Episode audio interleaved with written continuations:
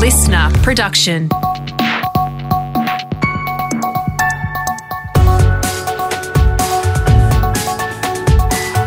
Your morning agenda with Natasha Belling.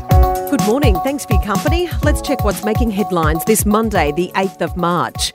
In breaking news this morning, the Queen has delivered her Commonwealth message just hours before the much anticipated Oprah interview with her grandson Harry and wife Meghan. Queen Elizabeth II making the televised address as part of Commonwealth Day celebrations. Her Majesty reflecting on a difficult year, and she also paid tribute to frontline health workers, reinforcing the importance of dedication to duty. Whilst experiences of the last year have been different across the Commonwealth, stirring examples of courage, commitment, and selfless dedication to duty have been demonstrated in every Commonwealth nation and territory, notably by those working on the front line who have been delivering healthcare and other public services in their communities. Oprah's tell all interview with Harry and Meghan will air midday our time in the US and will be shown later tonight on Australian television. There's been another setback for the rollout of our COVID vaccination program, with GPs now threatening to pull out over a dispute with costs. The vaccine is set to be rolled out at general practices from the 22nd of March, but some frustrated GPs say they're not being paid enough to administer the doses and will be left out of pocket. But the Federal Health Minister Greg Hunt has defended the program, saying bulk billing fee doctors will receive three times the amount they'd normally be paid for flu shots when they give the COVID 19 vaccines. Meantime, it was a rare show of political unity as Mr Hunt received the AstraZeneca vaccine yesterday, along with former Prime Minister Julia Gillard. No matter what side of politics you barrack for, no matter who you intend to vote for, there is a united message, and that united message is please get the vaccine. It comes as latest data from overseas shows the COVID vaccines are working. In Israel, the Pfizer vaccine has been 92% effective, and in the UK, the same vaccine has been 88% effective, especially in preventing symptomatic infection with people over the age of 80. And the federal opposition says it is time for Defence Minister Linda Reynolds to step aside after extending her sick leave for another month. Ms Reynolds won't return until the 2nd of April on her doctor's advice as heavy criticism continues to grow over her handling of rape allegations made by her former staffer Brittany Higgins. Labor's Kristina Keneally says the minister needs to go. The Minister for Defence, Linda Reynolds, trying to pretend that she can is well enough on the one hand to continue as defence minister, but not well enough on the other to front up and answer questions in Parliament and in estimates. Her position is untenable. Now, for a look at what else is making news around the country this Monday morning. And firstly, to Victoria, it's been a horror long weekend on the roads as many Victorians headed out of town for the weekend.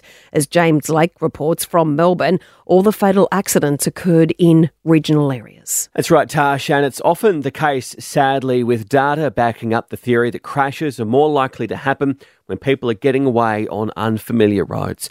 On Saturday morning alone, in less than 12 hours, we lost four people, and two of those fatalities were motorcyclists. In one crash, another driver has been charged with dangerous driving causing death while the other three incidents were all single vehicle and are being investigated by police. Meantime, another four people are in hospital, one of them fighting for life after a huge pile-up yesterday where the Chandler Highway meets the Eastern Freeway just to the east of Melbourne. The number of lives lost on Victoria's roads so far this year sits at 39.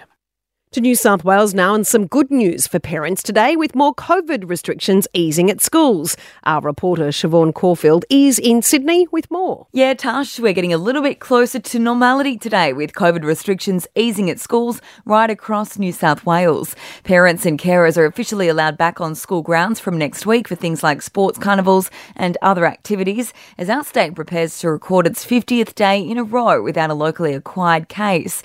Singing groups and dancing, including formals are also back on, but Education Minister Sarah Mitchell says there are still a few provisos. Uh, there will still be some rules. Uh, parents will have to check in. They'll need to make sure they socially distance from other adults as well. Uh, but we're in a much better place than we were 12 months ago, and I think it's really exciting for our school communities that we're getting back to normal. The South Australian authorities are scrambling to identify the source of a strong COVID 19 detection in the city's wastewater.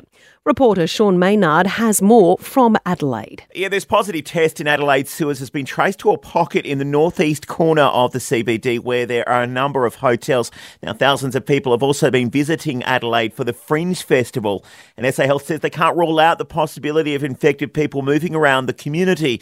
It might also be someone with an old infection who's been shedding the virus. This result coming from a part of town also home to the Pullman Medi Hotel. But Dr. Chris Lease from SA Health says they're extra concerned because they've never had a wastewater reading this high. A, a strong signal like this, of course, our biggest concern is undetected cases in the community, and again, that's why the strong appeal to people to um, get tested even with the slightest symptoms. Now, the results are being retested with more information on the source expected today. To Queensland now, and thousands of travel vouchers are on offer in a bid to stimulate the state's struggling tourism industry. Our Brisbane reporter Amy Drew has the details. Yeah, Tash. Well, the Queensland Government will hand out 15,000 of these vouchers worth up to $200 each to be used on tourism experiences across the state's far north, including the Great Barrier Reef, Cairns, and Port Douglas. They'll remain valid until the end of June. To obtain one, you have to register for a special voucher code. You can do that at the website queensland.com and tickets will be issued via a ballot. You can begin registering from today. Queensland's move to introduce the vouchers follows similar schemes set up by New South Wales, South Australia, and Victoria. Now for the latest in business and finance news this morning, we're joined by Peter Switzer from switzerreport.com.au. Good morning, Peter. Now, the AFR has revealed the nation's richest women in the country. So, who topped the list this time? That's right. Uh, iron ore magnate Gina Rinehart is the country's richest woman, with her wealth calculated to be, wait for it, 35.6 billion dollars, and this has been powered by the huge spike in the price of iron ore since the coronavirus crash of the stock market and the ensuing recession. Coming in second is the co-owner of paper company Visy, Fiona Geminder, who was formerly Fiona Pratt, with her one-time share of the business now worth $3.2 billion, and she ties with her sister Heloise Pratt, who also owns one third of the Visy operation. The biggest celeb on the list is Nicole Kidman, who came in at number 26. Estimates of her wealth by wealthygorilla.com puts it at, wait for it, 250 million US dollars. Oh, very nice pay packets there. And also making news today, Peter, the local stock market is tipped to have a big rebound today after a very tough week last week. Of course, uh, we can thank the US President Joe Biden for that. Yep, stock market futures tells us what we can expect from trading ahead of the market opening. And the news is very positive for this week, with President Joe Biden signing his 1.9 trillion US dollar stimulus package passed by the Congress last week. Now that converts to 2.5 trillion Aussie dollars, and this huge spending package comes as we learned that the Yanks created 379,000 jobs in February alone, and only 210,000 were expected. And if you factor in the success of the vaccination program in the US, it explains why economists expect a big boom for the US economy this year, and that's great for stock prices worldwide and our super funds. Peter, there's been so much speculation about what will happen at the end of this month. Of course, we know the federal government's JobKeeper program will end. What are you expecting to happen? Are we set to head off that cliff? Well, with three weeks to go before JobKeeper is due to expire, Australian Tourism Industry Council boss Simon Westaway said businesses are already planning mass redundancies because of the uncertainty of what government help would be offered after the end of March. Stafford Strategy Research found 34% of the country experienced a 40% greater loss or more of visitors because of the travel bans, while a third of towns saw growth because of Australians holidaying within Australia because they couldn't go overseas. Labour market economist Jeff Borland thinks 250,000 jobs could be lost when JobKeeper ends. And Mr. Westaway says tourism businesses required short term assistance from the government until the national vaccine rollout gets us all travelling again. We'll only find out in a couple of weeks, Peter. Thank you. Cheers.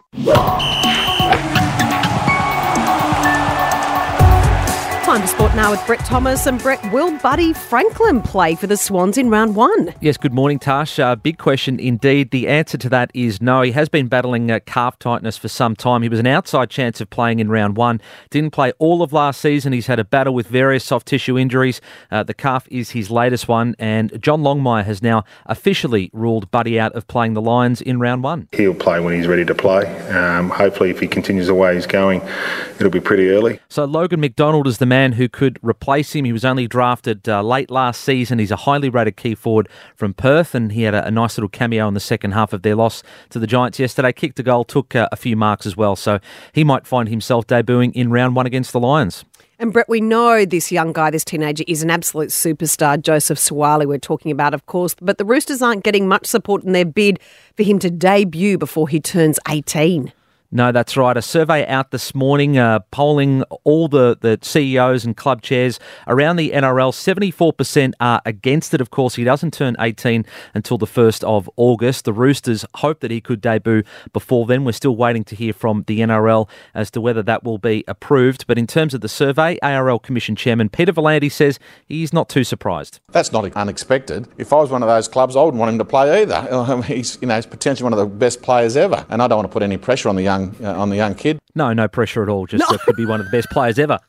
wow, huge pressure and expectations though. There, there is absolutely. I mean, uh, you know, considering he's been chased by both rugby codes. At one point, there was a story that uh, the AFL was after him as well. There's a lot of pressure on the young kid. So, um, you know, kind of hope that uh, maybe they divert their attention away for him, away from him as we get closer to the season, and uh, and just focus on the footy. Yeah, we wish him all the best. And how is our T20 World Cup prep going after the series loss to New Zealand? Well, we'll call it a glass half full, Tash. We didn't have Steve Smith or, or Dave Warner, so it was really an under strength Aussie side. We were 2 0 down in the series. We got it to a game five. We lost that by seven wickets last night. Aaron Finch found some form, and he says, uh, despite the loss, he was impressed with his side's attitude. Even when we lost the first, well, the second game in particular, we were right there. We are probably one swing of the bat away from pinching it down at Dunedin, and a lot of character from the group. The, the spirits were always high, even when things weren't going our way. So we don't uh, have another uh, international tour again until July against the West Indies. So uh, not a lot of cricket between now and then, um, just in terms of selection for the World Cup later this year. You sad about no cricket? Wait till next year. Well, the footy's back. so all is okay. Brett, all is okay. Thanks, Tash. Checking the weather details around the country now for this Monday morning. Possible shower or two for Brisbane with a top of 30. 31 degrees on the way today for Sydney with a possible storm. Also, shower or two and 21 for Melbourne. Canberra, partly cloudy, 27. Partly cloudy conditions also expected this Monday for Hobart, 22. Partly cloudy again for Adelaide, 26. Much the same for Perth, a top of 30. Shower or two on the way and a top of 32 for Darwin. And organisers have chosen International Women's Day today to announce that one of our greatest feminist icons will be honoured for her outstanding services to music. Singer Helen Reddy, who passed away last year at the age of 78, was best known, of course, for this iconic song that inspired a generation. I am strong,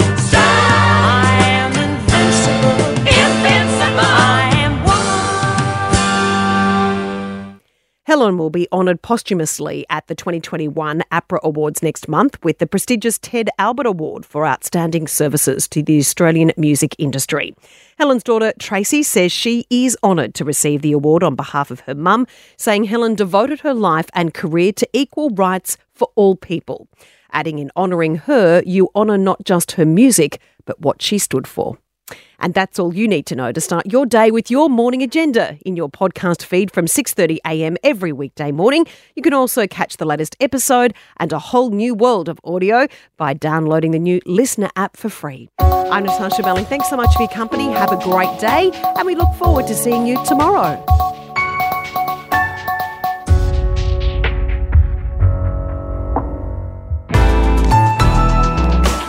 Listener.